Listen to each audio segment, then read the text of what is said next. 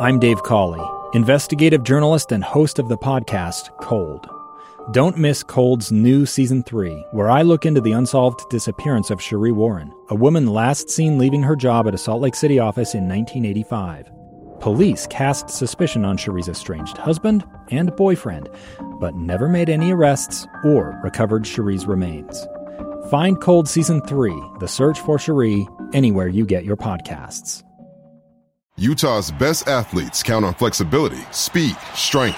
And the Jazz pick up their 22nd assist. So they count on University of Utah Health. Real Salt Lake puts this game away. And so can you. Leading doctors, a world-class environment, award-winning innovation, care to be great. 14 unanswered by the Utes. University of Utah Health, caring for Utah's best and yours. Schedule your appointment now at uofuhealth.org slash care to be great. Looking for the latest on the Jazz, Utes, Cougars, and Aggies? Yeah. We've got you covered. This is Hans Olsen and Scotty G on 97.5, the Sports Zone.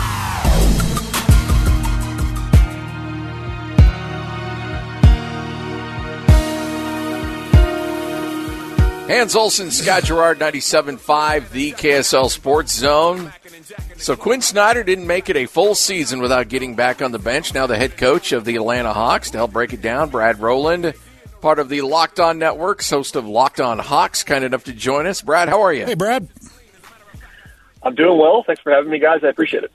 So, again, uh, things went south. There's a job opening in Atlanta. How surprised are you that not only was it Quin Snyder, but Quin Snyder takes over before the season comes to an end? Yeah, I'm I'm more surprised about the timing than him actually being a, a high a high profile candidate and eventually the hire. Just because I think the Hawks would have been silly not to call Quin Snyder at some point in the coming you know weeks, months, etc. But because it's basically unprecedented for a coach to come outside the organization this late into the season for a team that's still trying to win now, it uh, definitely was a surprise the uh, the timing of it all. How difficult a situation is Atlanta in right now? How pressed are they with their roster situation and Trae Young and everything that's going on? How pressed are they to make the postseason and not only make the postseason, but make something out of the postseason this year? I think there is some pressure for sure, and a lot of it's internal pressure. I think this is a this is an ownership group that's been uh, very you know hands on, and they they push certain things, and they they want to win now. And the Hawks made a big splashy trade uh, over the summer to get Dejounte Murray, and uh, at least as of right now, that has not benefited them with regard to their win loss record. It's basically the same as it was a year ago. I think they were hoping for and planning for better than that. I think honestly, in a weird way bringing in Snyder almost takes some heat off of them right now because you could say, look, this is going to be our guy for the long term, and uh, maybe this is just not the entire focus. But on the flip side of that, you've now brought in an established head coach, and clearly all the messaging is they still want to win now, and that's part of why they wanted him to come in so early. So there is definitely some pressure. I think to be realistic is important and not like be uh, trying to play-in a parade anytime soon, but certainly getting uh, getting into the play-in, getting hopefully out of the plan if you were the Hawks, that'd be a pretty decent um, result after this season and sort of the way it's gone so far. How coachable is Trae Young? It's a great question. I think that uh, you know there are some questions about that. Generally speaking, uh, he's not had the best record of uh, being coachable in his two uh, in his two coaches so far. Granted, it was kind of one extended regime. Uh, Nate McMillan came as interim. He seemed to take better to Nate than he did to the previous coach, and I do think that Trae Young has gotten probably too much heat for what transpired and, and having Nate McMillan not be there anymore.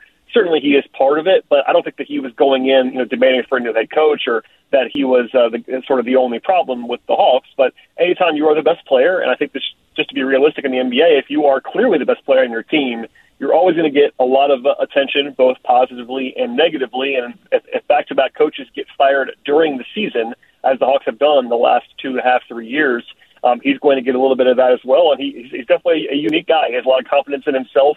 And I think that this will be the first time in his career where he's going to be coached by someone who I think uh, kind of commands a different level of attention and respect and the investment from the organization. I think the Hawks made it very clear in hiring Snyder and paying him a boatload of money that he's going to be there no matter what, and they're not going to be able to have him be run over by Trae Young or anybody else. So maybe that dynamic's little bit a little bit different this time around. I feel like this is tough timing in the East because that East is so difficult right now. They've got two of the best teams I think in the NBA that sit at the top two.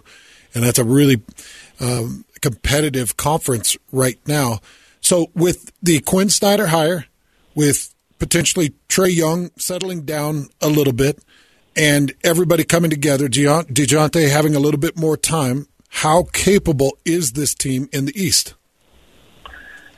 Yeah, I think that number one, this this roster I think is better than the, than the results have been so far, and I wouldn't put all of that on Nate McMillan, but certainly I don't think he was the best man for the job. I don't think that he was making a huge positive difference either. And I think if you kind of just adjust for what this team should be in the pecking order, they should be a little bit higher. At the same time, this team is not as good objectively as teams like Boston and Milwaukee and Philadelphia. I think that I hope that they know that at this point, and you know maybe down the line that they have some more internal growth. They are still pretty young across the roster, which definitely helps for the future. But you know, presently, I think it's important to have real, um, I would say, manageable expectations, and not just suddenly think that they're going to be able to beat Boston in a series or people walking in a series. You know, the middle of the East is more open. I think the teams like you know Miami and New York and those teams are certainly in the same realm as, as Atlanta, and, and they could, pro- I think, probably reasonably believe that they're as good or maybe even better if they have um, sort of everything together than those teams. It's just that top tier is really hard to crack, especially right now, given that we've seen 60 games of this Hawks team and they've basically been 500 so far. Quin Snyder was on that staff uh, several years ago. Was that something that did the city appeal to him? What was it about the Hawks, in your opinion, that attracted him to that job? Because let's be honest, there were probably going to be a lot of suitors at the end of the season for Quin Snyder services.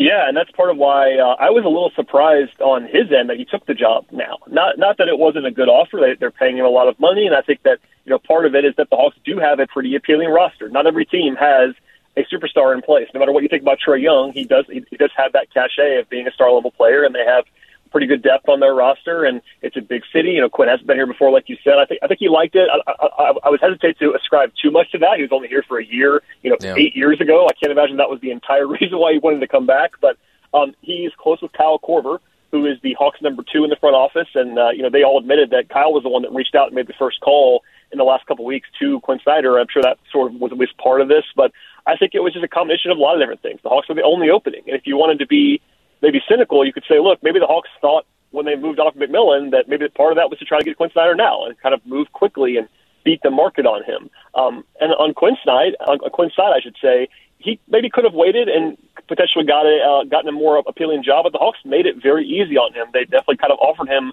all of what he could have wanted. A long term deal for a lot of money. He's going to have some front office say, what I understand. So uh, it is a pretty appealing package. I know it, um, it's definitely a little bit weird that he took took the year off and then didn't actually finish the year off, as I'm sure you guys have talked about a lot locally out there in Utah. But uh, it's definitely uh, a situation where the Hawks kind of had the full court press on Snyder, and that was part of the reason why he's coming. You know, Brad, covering these teams and getting close to the players and getting to know some of the assistants and things, you get a feel and a, and a read for their expression and some of their emotions. I'm curious, what read did you get from these athletes, or what read have you gotten through interviews or anything in particular on their level of excitement or dismay or discouragement or whatever it is on the Quin Snyder hire. How excited or not excited are they, or what read did you get from them? It's the story of an American held in a dark Venezuelan prison. Then all of a sudden, they all kind of lined up. They pointed their guns at me. And this is the point where I thought, I'm going to die today. I'm Becky Bruce. I spent a year working on Hope in Darkness, which now has more than 2 million downloads. Find it on kslpodcast.com or wherever you listen to podcasts.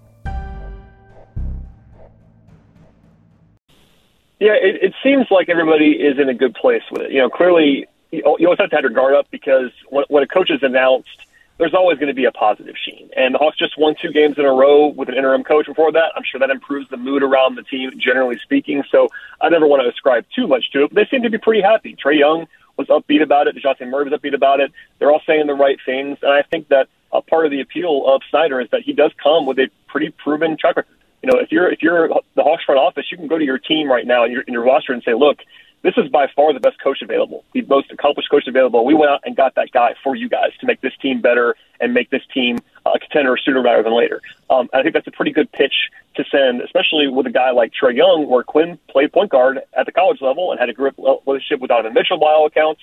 Uh, Diamond reportedly has said some nice things to Trae about Quin Snyder in the last couple of days, so I'm sure that all appeals to them too. Um, I always have my guard up for sure this at, at this early stage, and if they lose some games here, maybe that'll change. But I think that uh, generally speaking, the mood is pretty good around here now.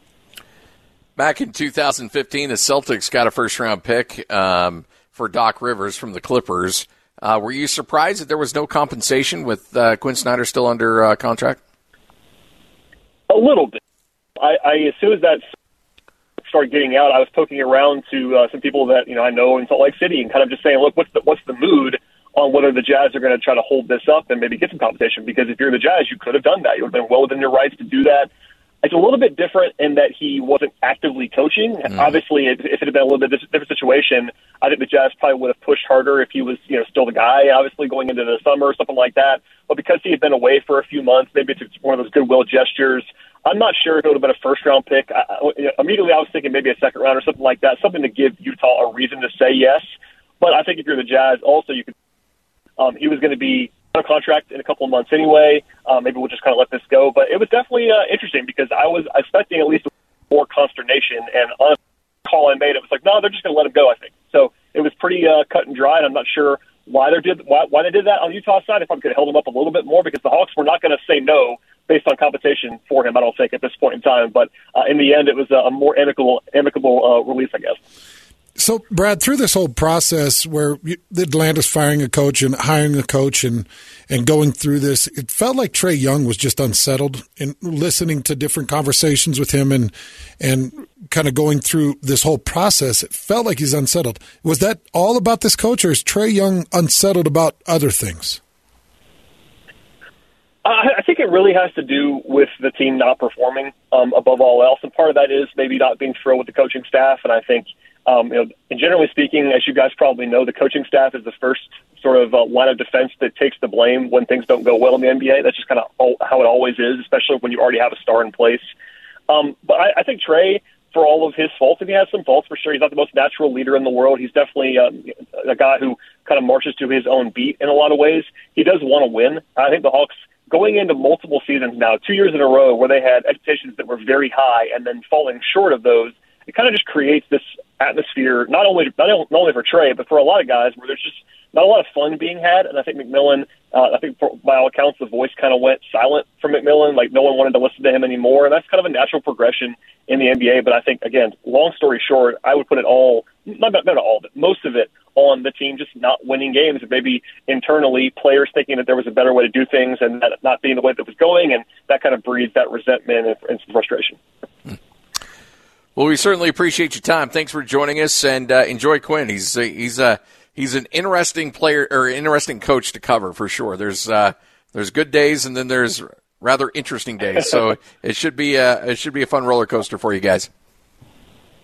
Yeah, I'm looking forward to it. I'm already taking notes from guys like Tony Jones and David Locke, who I who I know well. So hopefully they'll have some pointers for me on how to cover Quin in the future. But I appreciate you guys having me. You got it, Brad Rowland joining us, uh, part of the Locked On Networks, Locked On Hawks uh, with Sportsline as well. All, a lot of different services. So big, big thanks to Brad for joining us right here on 97.5, the KSL Sports Zone. Two friends taking pictures of the rising full moon on a summer night. Two teenage kids doing what teenage kids do. When a stranger with a gun and a death wish changed everything. It was violent, it was senseless, and I will never understand it, I will never accept it. I'm Amy Donaldson, and unfortunately, we're all too familiar with stories about how violence shatters lives. But what we rarely see is how they are rebuilt. In a new podcast, The Letter, we relive tragedy, but only so we can hear the rest of the story the struggle to reclaim lives, the realities of grief, and the possibilities of forgiveness. I believe in miracles. Sometimes I thought there are no miracles. Yeah, there are, and this is a big one. Follow the letter at theletterpodcast.com or wherever you get your podcasts.